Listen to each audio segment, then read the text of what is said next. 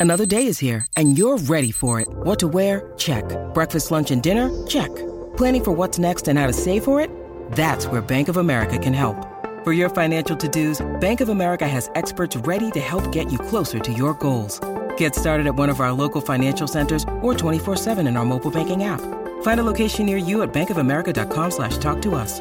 What would you like the power to do?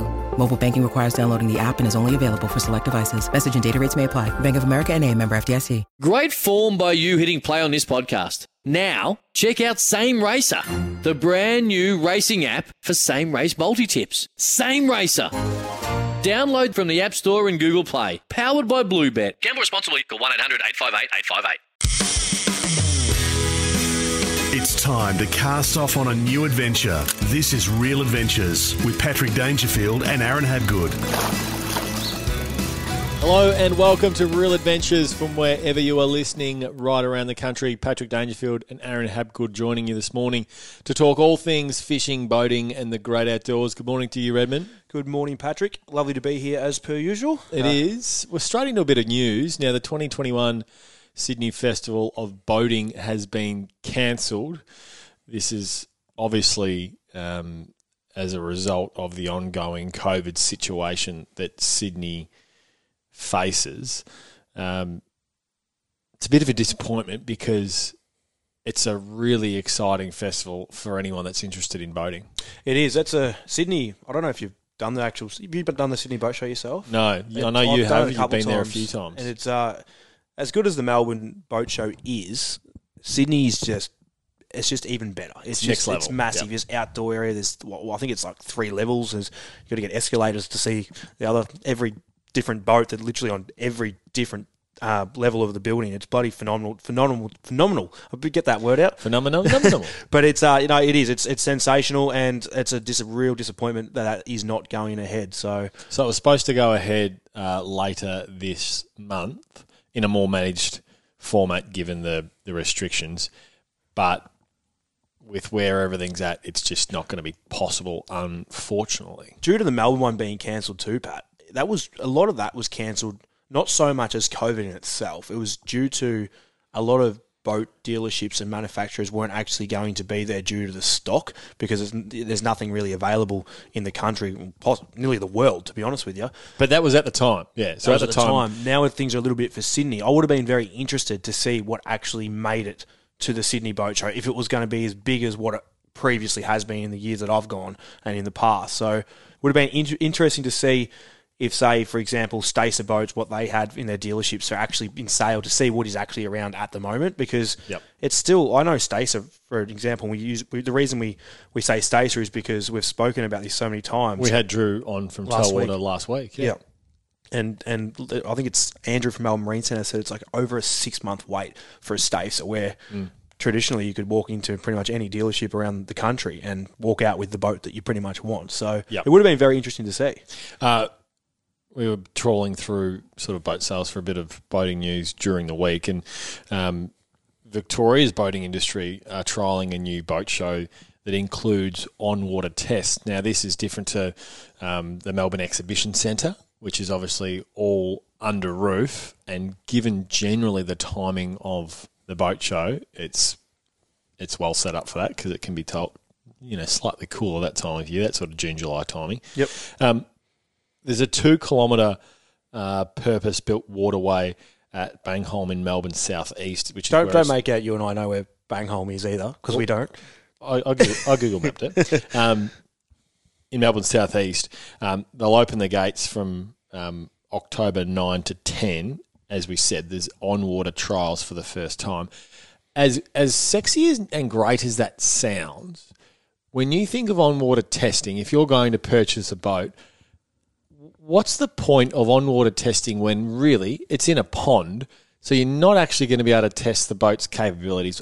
All you're going to get really is the stability, which my majority of boats built now, particularly Australian built boats, they're all brilliant when the water's mill pond flat. The only thing that I think you're going to gain out of is you're actually going to get real life size of what your boat will be on water.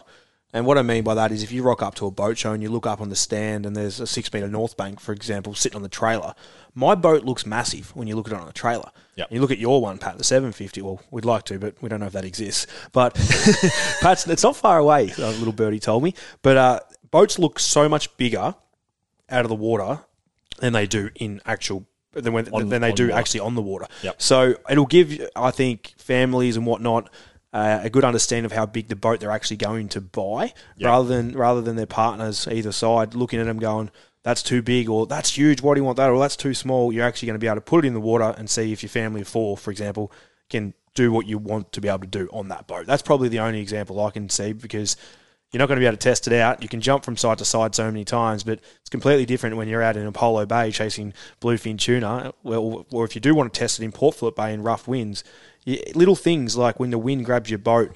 Uh, when it when it leans, and some people use trim tabs. I move my crew around the boat. You're not going to get any of that feel and actually know what it can do. But I, I suppose what you can do is on this very same day, step from one boat to another. Yep. Which to another to another. You know, you can go through five, six, seven. They're all just as many- rafted up. and in, and in as many boats as uh, available.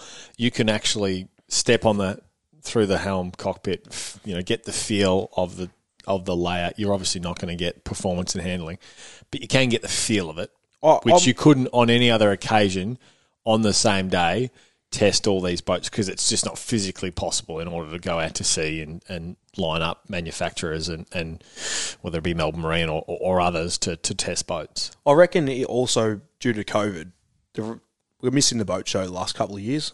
This year, last year, it's great that they're actually trying to do something now. It's- Absolutely. it's great. So October's it's only mid October, 9th or tenth, I think you said, and weather's going to be starting to get better. Hopefully, fingers crossed, there's no COVID around like it was a few months ago. And we can actually have the numbers outdoors because the inside, in, inside capacity isn't just going to isn't going to work.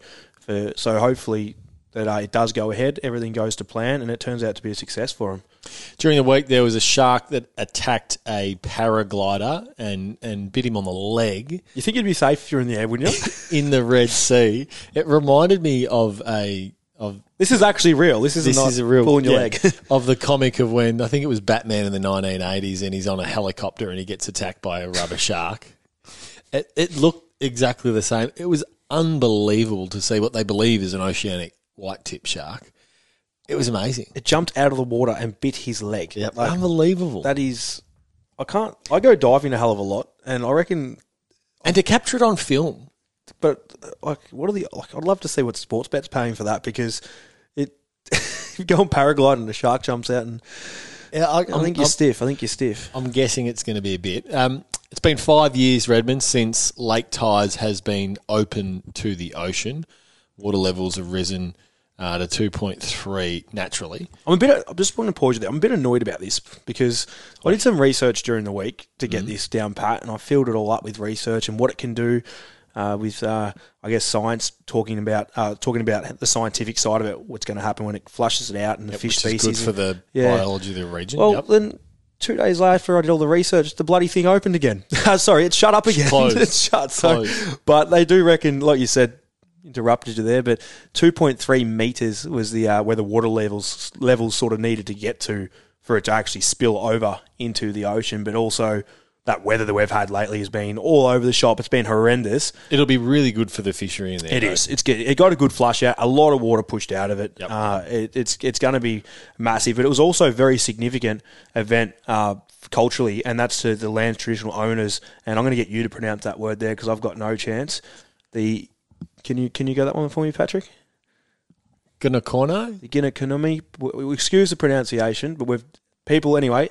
That there is uh, it's the traditional landowners. Gunakono, I would go with. The Gunakono people. Well, it's massive for their tradition, so it's another great thing. And environment, environmentally too, like you said before, the fresh and salt water flush out the system, refreshes the whole thing. It's going to help stock snapper, leather jacket, salmon, big flatties, you name it. It's going to help actually. Uh, How, how quickly would you would you fish it? Would you fish It it? got shut in three days, Pat. It's not going to do anything. No, I'm joking. No, would you fish it this weekend though? It's because future. this was earlier in the week. Like, how quickly will that stimulate the fish in order to really get them biting?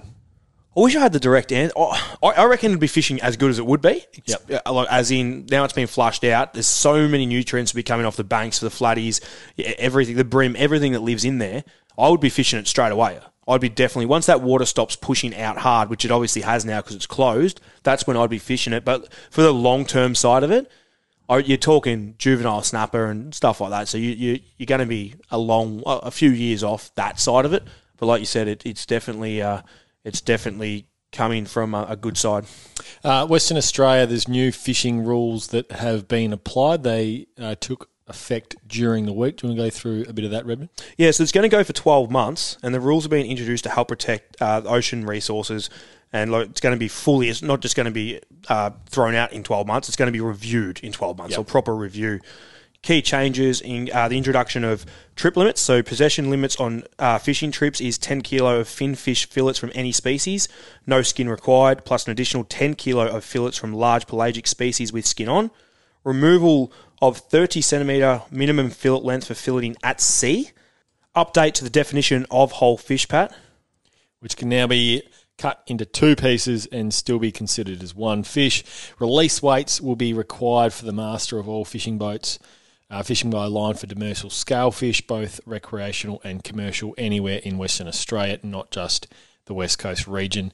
Um, Fisheries WA have said these are proactive uh, management changes and responses in consultation with WA's peak rec fishing body, Recfish West, to help manage the potential impact of increased fishing uh, activity on demersal fin fish. That's getting So- confusing. Well, they've said that over the past 12 months, um, there's been a, no, noticeable increase in recreational fishing licenses issued, and the re, uh, the vessel uh, retrieval data from some boat ramps during the winter of 2020 was double that of the same period in the previous year. So, I like the fact that they're getting on, on top of it early. And once again, it's going to be reviewed in 12 months. It, it doesn't necessarily mean it's going to be all set in stone ongoing. And then if there's significant changes, then they'll they'll take the necessary steps. So I think that's really good management of the fishery. Speaking of the fishery, let's get to your week in fishing Redmond. You went down once again chasing barrels off uh, Apollo Bay in Victoria's south and continued to nail these really big fish. Yeah, there's a lot of fish still there, Pat. It was really good to see. We fortunate enough to release a couple. We did keep one as well. Fish never goes to waste. It never ever does. We've literally got a freezer full now, and we're going to do the biggest batch of canned tuna. We'll call it tuna in jars that we're going to share between obviously our families who have caught the fish, and it's going to be bloody tasty. I'm looking forward to that. What's fishing better? 120 kilo plus barrel blue bluefin tuna, or the swordfish at the moment, which it's it's quite extraordinary you- to see the, the number of captures. One great thing about the swordfish is it just keeps expanding. So what I mean by that is a lot of don't get me wrong, there's been a lot of fish over the years, broadbills caught, swordfish caught at night time out of New South Wales and whatnot, but now it's transitioned into that daytime period. But now there's more anglers fishing different areas. So it's not just the one area that's getting hit. Uh, so what I say, it's not just Lakes Entrance or Mallacoota. It's literally Eden's fishing. There was one out of Maringa during the week. There's, there's people Wales. having a go at fishing Yep. different locations for it as And- it becomes more um, popular, I suppose, from Oh, a recreational angler's point don't be surprised. Now, I know one was caught out of uh, Port MacDonnell a f- years ago. Uh, I know the guy who actually caught the fish, a broadbill swordfish. You think they come into Bass Don't Strait? be surprised. I'm not. I don't think. No, I reckon the Southern Ocean because they catch. So they catch them in New South Wales along the whole coast. Yep. They catch them down off Lakes Entrance, Mallacoota, etc. Yep. They get them in Tasmania. Yep. Where their continent, continental shelf runs. Uh, why won't they get them on the continental shelf out of Portland and into South Australia along this continental shelf? It's the same water. Temperatures change, currents change, but How far is the continental shelf from Portland? you're looking at 35 k's plus to the start of it. You to the other side, you're looking probably 40. And how deep does it get there?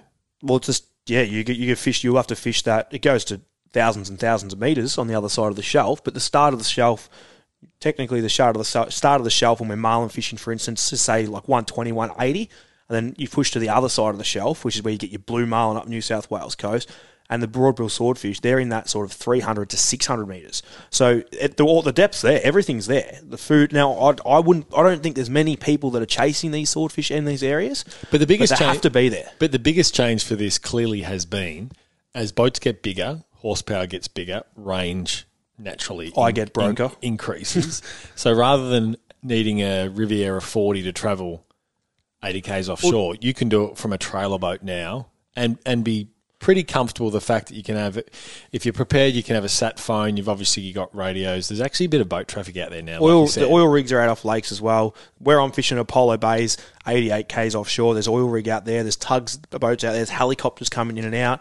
And This isn't like this isn't um, George can- Clooney in the Perfect Storm where No. you know it- it's still make we'll make this very very clear. It's still very very dangerous and you have to know what you're doing, but there's more and more people doing it. I can literally fish Apollo Bay, say for instance during the week, if I had the weather. I could fish Apollo Bay, and then the following day I could be in Lakes Entrance catching swordfish. That's how good the fishery is at Yeah. the moment. So that's fishing sensational. We're gonna have to wrap it up because we're getting a bit bit over time here, Patrick. But whiting have, are at their hardest at the moment. That temp's only 10 and a half degrees. So we're going to be fishing the southern end of Port Phillip Bay as much as possible into that warmer water.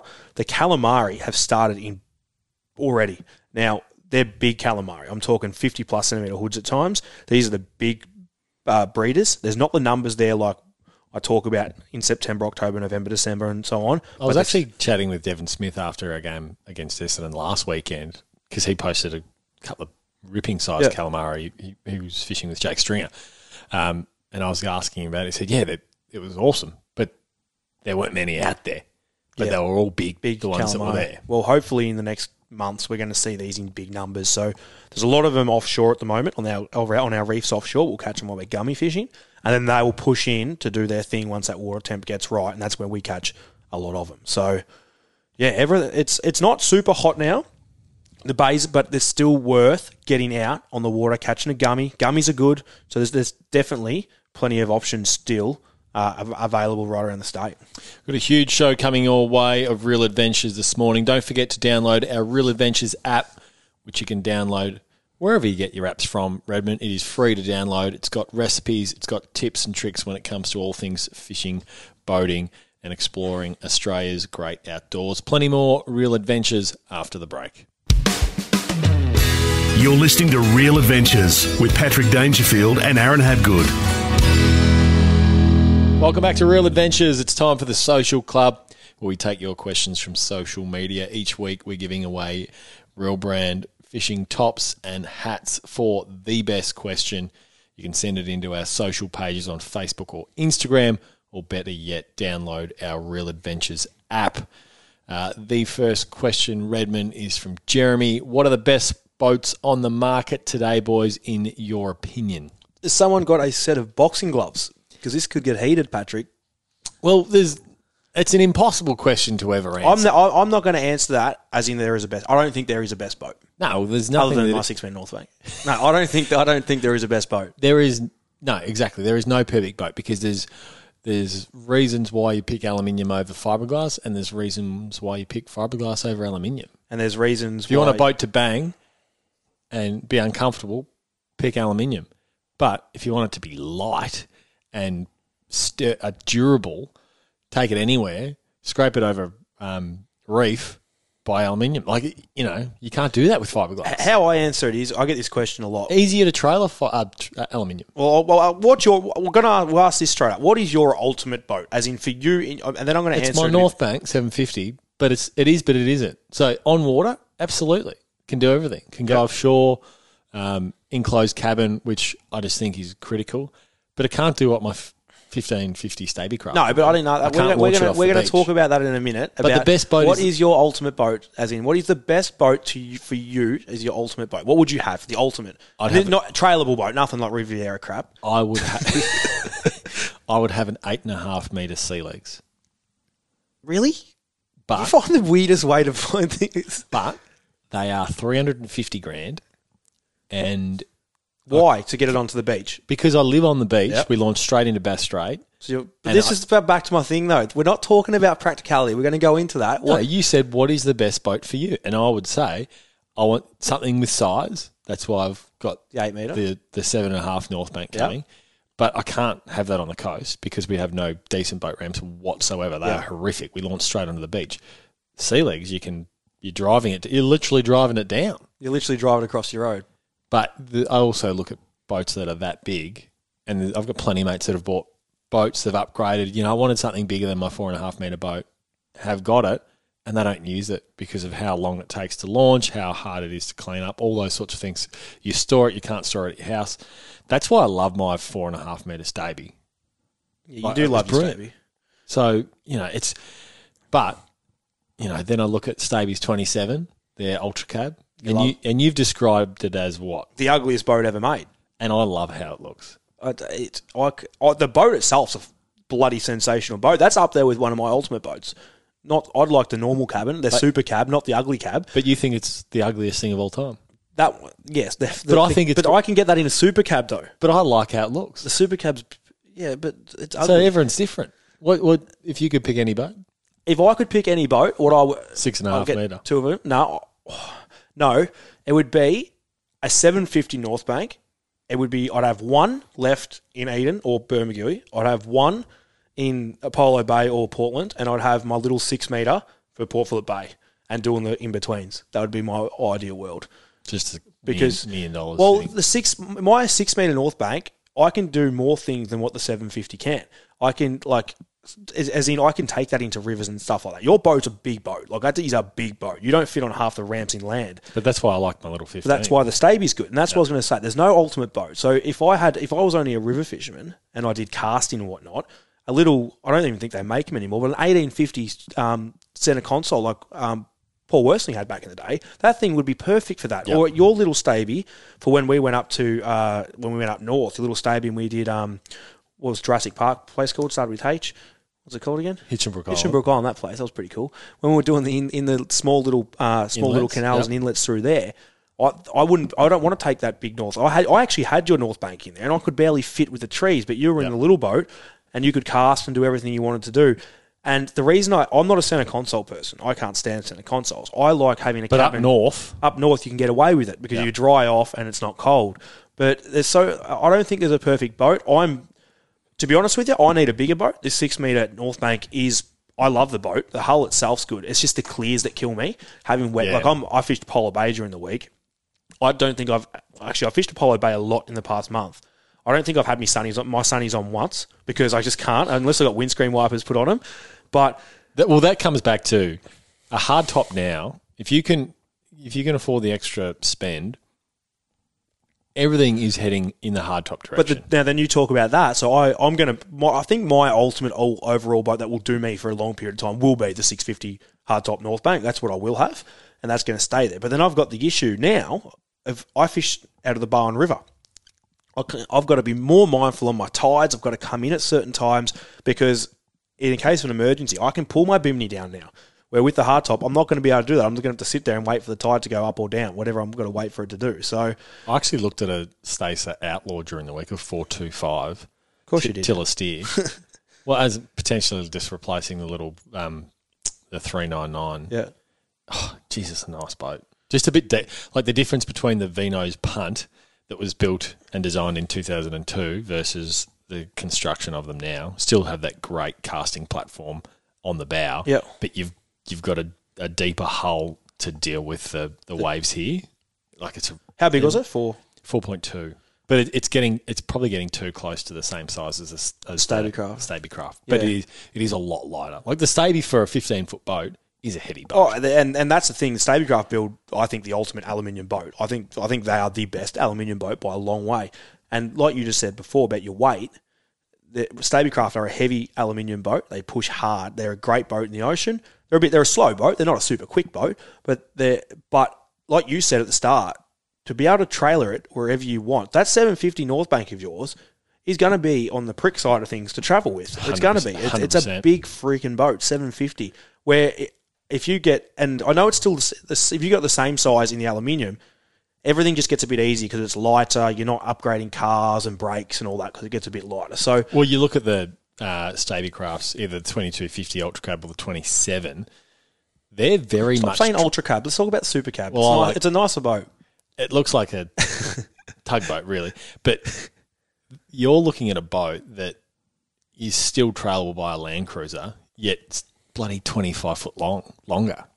Yeah, So and that's the in terms of going anywhere, yeah, it's not going to be as as nice a riding as a fiberglass boat, but you can trailer it easier. and it won't be because it's such a big boat. It won't be far off it because it is so big. Like Exactly. it's just so big, and they're they they build a great boat, and I can't talk higher of them. And I, I, at times I do miss the old Stabi that I had, Pat, the twenty one hundred. That was a especially when I got wet eyes. the old hardtop was nice. Except when you're banging into swell, that's probably. Anyway, we've procrastinated. I reckon we've got enough. time for one Jeremy. more. Sorry, we've really destroyed you there. Um, So there's no perfect boat, Jeremy. Buy them all. uh, we've got our, I reckon we've got one time for one more question from uh, Michelle Michelle Brown. Brown. Yep. Hi guys, I have a question I'd like to ask for your show. I love listening every Saturday morning. Keep up the great work. Why is it whenever my partner and myself go fishing, I seem to catch the biggest and most fish? I keep trying to tell him it's just skill, but he thinks it's because of my female pheromones. It seems a lot of males get outfished by their female partners. So, is there any truth behind the pheromones playing a part in the in attracting more fish, or is it an old wives' tale? Well, that's a cracking question, Michelle. I think you are a real brand winner this week. So make sure you send us a direct message, and we'll shoot one out to you.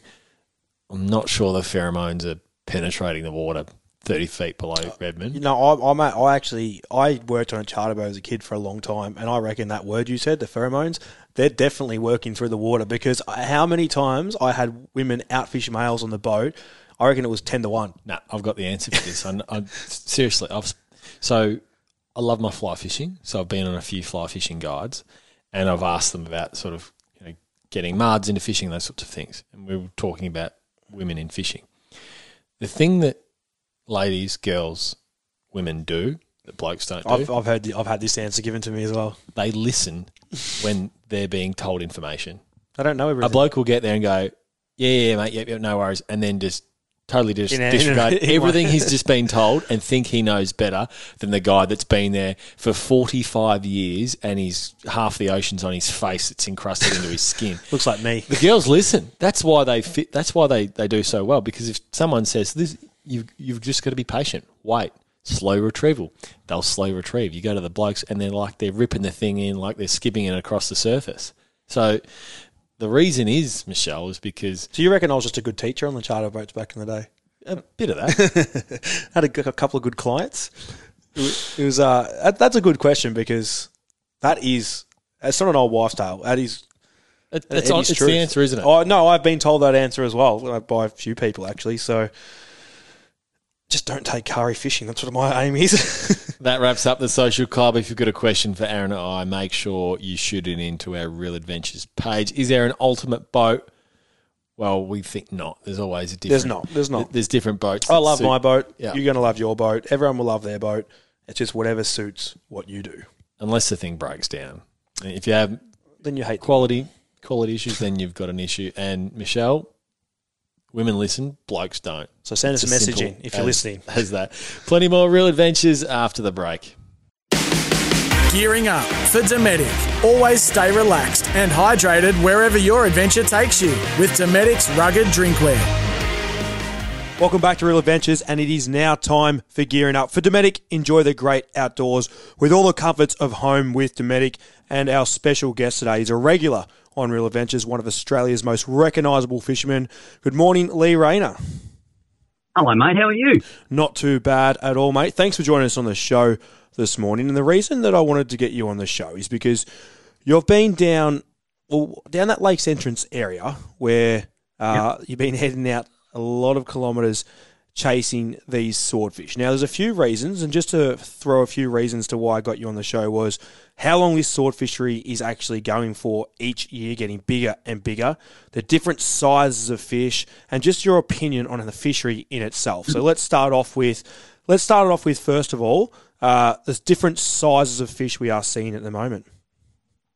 Yeah, well, it's, it's really interesting, mate. There's some seriously big fish there. Um, I think Richie Abella tagged one over 300 the other week with a sat tag, and then they got one that went 301. Um, but then also there's a, a, real mix of little fish in amongst them, and the little ones are the males, the big ones are the females. And I just think the little the boys, just like boys do, follow the, the girls around. So um, what's really interesting, Aaron, is these big fish that are coming down, like the one that Richie got the other week. That thing in condition would have topped out at over 400 kilos because they spawn up in the Coral Sea and they're basically like whales and they head south to to get back because our, our ocean down here is just so rich in food, and that's why they come to this part of the world. You uh, found yourself fighting a little fish the other day. Literally, I think you said it was around that 15 kilo. Did yeah. Fishing the same way that you would be fishing for bigger fish? Yeah, yeah, we were exactly the same, mate. Exactly the same, and that's what look. That's what I think makes swordie fishing so exciting. You know, when we're doing so many forms of fishing, your fish are really in that bracket and you get the odd bigger one.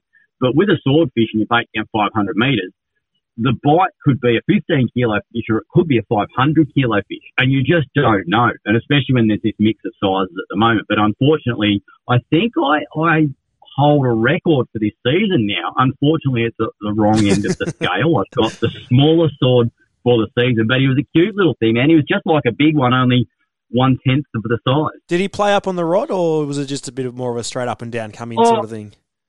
He, yeah, look, it was a funny one. We kept backing off it because we knew there was a fish there, but because they're racing to the top, the first thing you're trying to do is get tight on them. Yep. You know, and, and not sometimes you whine and whine and whine, and the fish gets within 50 metres of the boat before everything comes tight. So I was backing off this thing, and my mate Kev whining like a madman, and we knew something was there, and I was expecting something to like. this thing was racing up. You could see it on the sounder. Um, and I was expecting something big to jump out next to the boat. And then eventually this thing just popped up that was like 15 kilos lifted in the boat and it carried on a right tree, trying to whack the living daylight down with his bill. So, but the upside to that is we tagged him and he swam off beautifully. So that was a good thing. Now, you did unfortunately lose a bigger model of fish. Now, yep. what are your theories this year on hooks? I'm seeing so many discussions on social media and what type of hooks are we using? Are we back, still using circles? Are we going back to straights? Because straights traditionally are to kill as such, where circles are more to look after the fish and release it. What are you yep. using and what do you recommend? We're actually fishing a bit of a combo now, Aaron, and, and so we fish a, a static bait, so one where it's secured on a tight line with a brick as the weight. And then the other one we're fishing, we use a sacrificial weight. We send it down, we break the weight off, and then that bait starts to float up to the surface. Yep. And on that, I tend to run, and Jules and Joel, the guys I fish with, and that we tend to run a circle and a small bait on the floating bait. And on our static bait, we're still tending to run a J hook. And look, mate, the verdict is out. It's like there's no right and wrong way. Some guys swear by circles, some swear by J's. You could go 10 from 10 on circles and then miss your next 10. It's just that sort of fishing, and that's what keeps you coming back because you just can't find this foolproof method on them. Speaking of foolproof method, method is the last, I guess, since the fishery has come into hand, I guess, the past few years, it's been a yep. short season when people have targeted them. And every year, other than we'll blame COVID a little bit, every year it seems to be getting bigger and bigger. Is it possible yep. that there is no season for these swordfish? Oh, I honestly believe that you're right. Yep. Look, there's your peak periods, there's your peak periods, but I believe just like any form of fishing, and especially game fishing, if the bait's there and the water's right, the fish are there. Okay.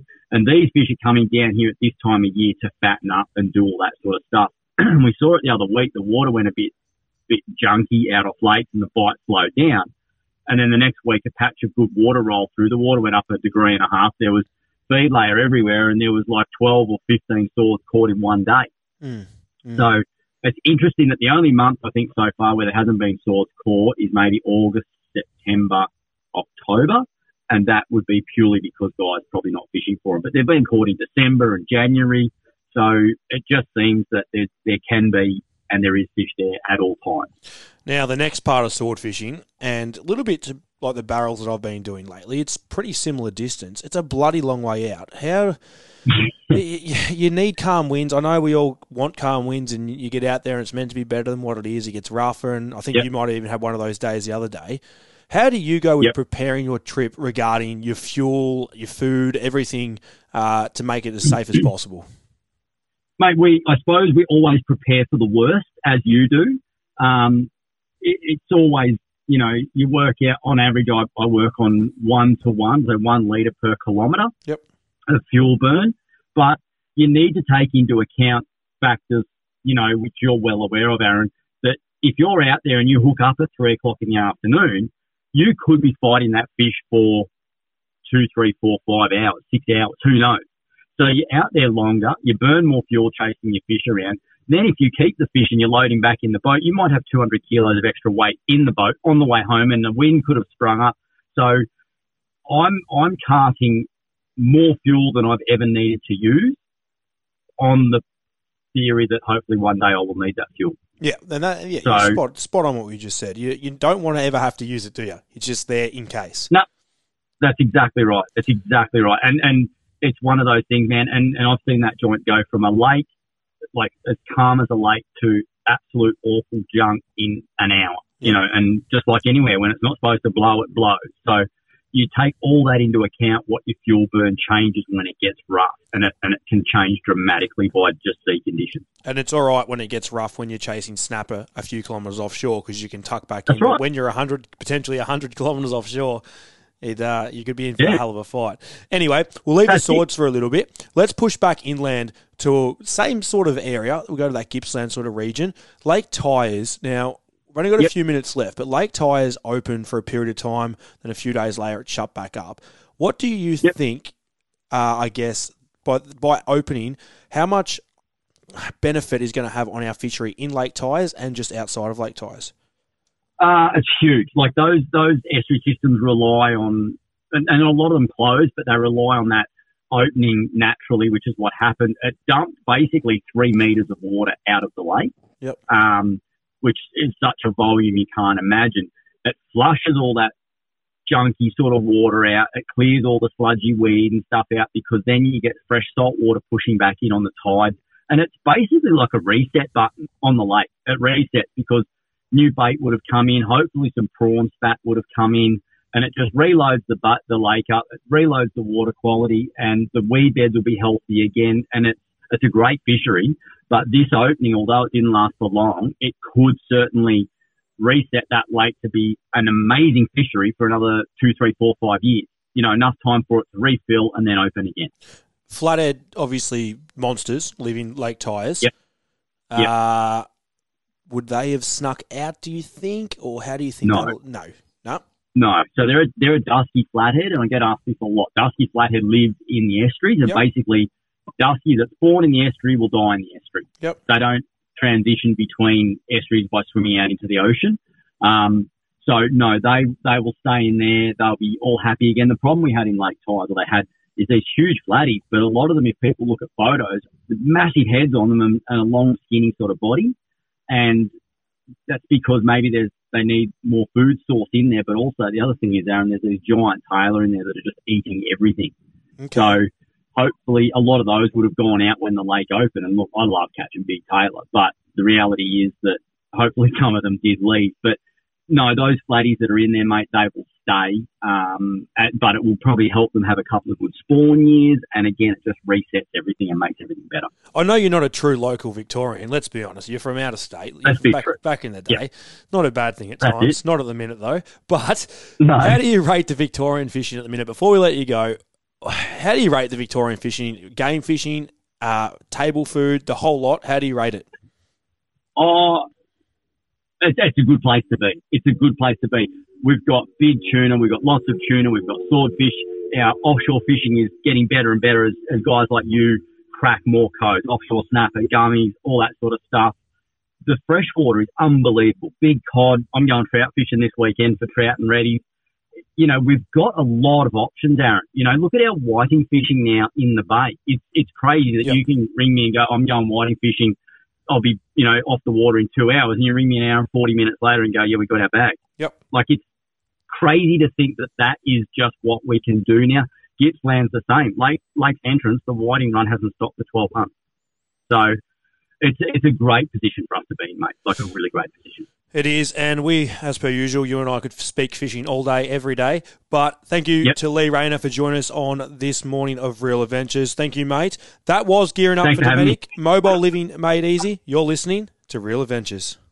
It's time for Red's review. Redmond, what do you have for us this morning? So this week, it's coming off the back of game fishing and school uh, and sports fishing in general. So what I mean by that is you need to be ready to tackle these big fish with the right gear as well as sports fish. So sports fish, I mean Spanish mackerel and anything that pulls hard amount of drag, GTs, all that sort of stuff. That's going to test your limit. Test the gears. Oh, test the gears, Gears limits. Yeah. Yep. So during the week, I actually lent my crimping set to a mate of mine, and it and a bit like your reels, it never returned. So I uh, had to get a new So, one. so this week's tip is don't share any. Don't share gear. any of your gear with anyone. I didn't get the kit back, which that's all right. You can have it. Well, I had to get a new one, and I was in a rush.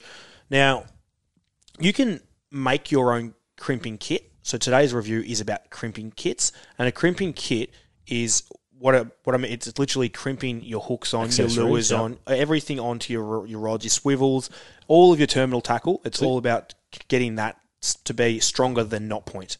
So this is rather than buying something factory made off a shelf that has been made in China that Yep. really has a potential to fail under um, under great strain. This is you're relying upon your expertise when it comes to putting together the gear. So really, if it fails, it's on you. Yeah, hundred percent, and that's the thing. It just shouldn't fail if you do it correctly. Now, the one we're going to review today is the Black Pete crimping uh, crimping kit. Now, I'm looking at what you've got on your screen in front of you, which I'm a little bit annoyed about because it's you've got a price there for two hundred dollars. Five, I think it's on Wellesley's tackle. Yep. two hundred dollars. You've got the price in front of you there. I think I paid two forty.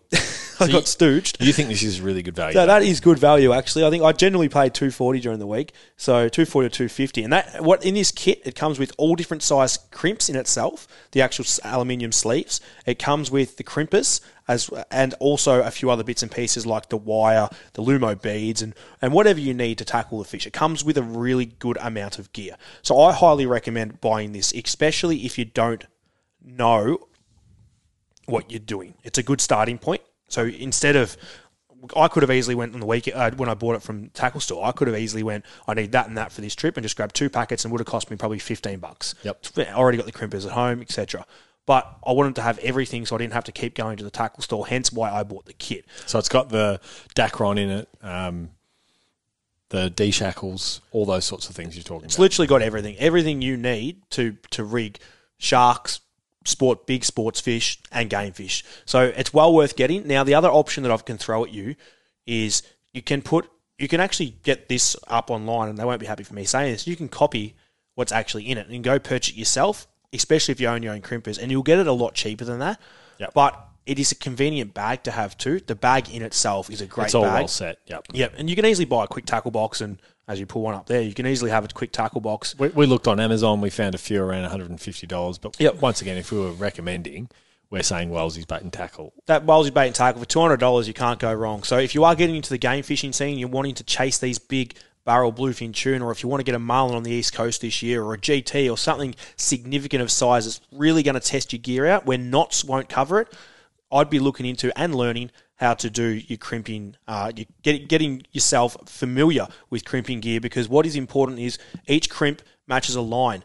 And on your actual crimpers, it says 1.5 to 2.5 mil. And on your Black Pete, it actually says the actual sizes of the crimps are and which part of the crimpers to use as well. So there's crucial crimps. Takes the guesswork out of it, yeah, doesn't it? does and it's got and if you're buying a 150 pound Jinkai and you're using a black Pete one, it might not match up. So you need to try and stick to the same stuff. And this is no Same sponsorship branding. or affiliation. I'm not. I'm literally giving you what I bought during. I paid for it. Yeah, you paid is- an extra I 50 did We've just saved you.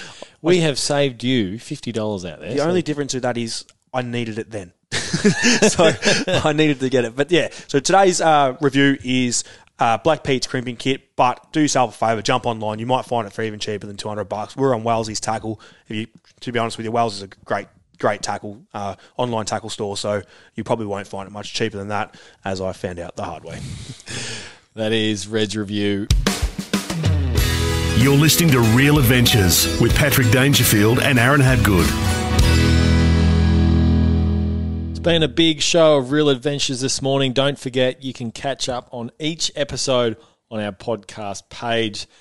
Now, Redmond, it is time for Red's tip, and clears are something that most people with any decent sized boat are going to have issues with along the way, particularly They're pricks of things, to be honest with you.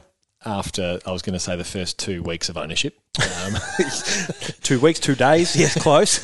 they are, yeah, yeah. They're hard work. They're really hard work. and if you don't look after them properly, You're screwed. That's you will all. I, stuff something that's going to cost you hundreds and hundreds of dollars. I know exactly how much because I just had mine redone because I didn't look after them. It's cost me about three grand. So it's not cheap and it's bloody expensive. So listen to what I'm going to say now.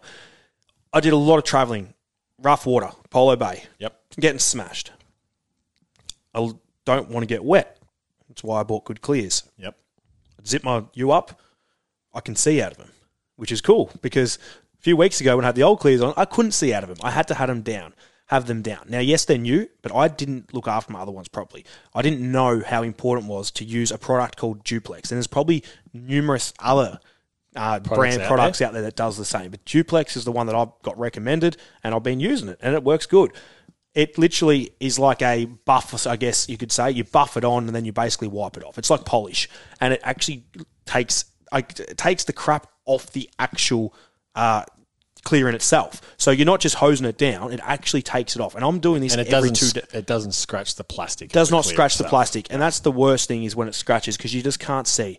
Uh, another good thing about clears to look after them as well is take them down completely when you're traveling, as in completely. Now you'll probably see me travel on the highway up and down here and there. I don't take them down when I'm doing say a couple of hours trips. I probably should, but I haven't been. But what you do do is you open them Yes. up. Open up my U's. So my U's are always open, so it's got airflow going through because it can lift the windscreen because you're going 100, 110 k's on some highways, and you can actually lift up the windscreen uh, as well, which can cause damage yep. on that. It shouldn't happen, but it can. Uh, so basically, have them open, take them down for those big trips, use duplex, and you're going to get longer lasting. Uh, clears than what you would by just neglecting them, which is what I did. And I know I'm a little bit different example because I use them so much, but I, I think mine lasted six months, Pat, Yeah. which is I think that's about three hundred hours on the water and traveling to and from boat ramps. it's so they're getting it's gotta be they're better than that. It's got to be better than that. So duplex, I reckon it's around thirty bucks, twenty or thirty bucks. You can get yourself a can. Probably probably get it from the servo to tell you honest truth. So it's pretty good stuff. It works like it's, it's easy to apply. It works with you, not against you. It's not one of those crap products where you bu- buff and your arms get sore. It's literally wipe on, buffing technique, and then take it off, and you're going to have yourself uh, some good clears for a longer period of time. So that was Red's tip, and now Patrick, take us home with the flying gaff. Flying gaff this week. Well, I'm not quite sure who it goes to because a Victorian man who was caught uh, with and sold uh, two hundred thousand dollars worth of perch, uh, or around twelve ton of fish, was fined eleven k, twenty times less than what he made from the sale of these illegally caught fish. We we mentioned this on Real Adventures six weeks ago, and now it's official with uh, with what this is this has come in at. Um, it it just sits the wrong way with me when it comes to the penalty doesn't fit the crime with what he's robbed Well, what- recreational that- anglers of that region with and how much he's made from it. So the flying gaff this week, He's, Um, legit profited. Like, why, why wouldn't he do it again? As bad, like as bad as that sounds, why, why wouldn't he? Like, well, I suppose the the answer has been well, we're just enforcing what the rules are. The rules clearly need to change if the penalty doesn't um, equal the crime. the crime. Yeah. So the flying gaff this week heads to both the probably the justice system when it comes to Yeah, it's not ill- fisheries. illegal They're- fishing. Fisheries have done the good job. Well, it's it's just the justice system. Yeah, exactly right. And the man who who who did the deed. Anyway, Redmond, um, thank you for your company this morning, great man. It's time for you to go fishing. I've got a game to play this afternoon. You do. You, you got the uh, who have you got? Your Carlton. Got the blue baggers. Good luck, and I'll see you on the water. It's Tyre Power's Big Footy Final Sale. To kick things off, you can get the power to buy three and get one free on selected Toyo passenger car and SUV tyres. Tyre Power's Big Footy Final Sale can't last. Visit tyrepower.com.au now.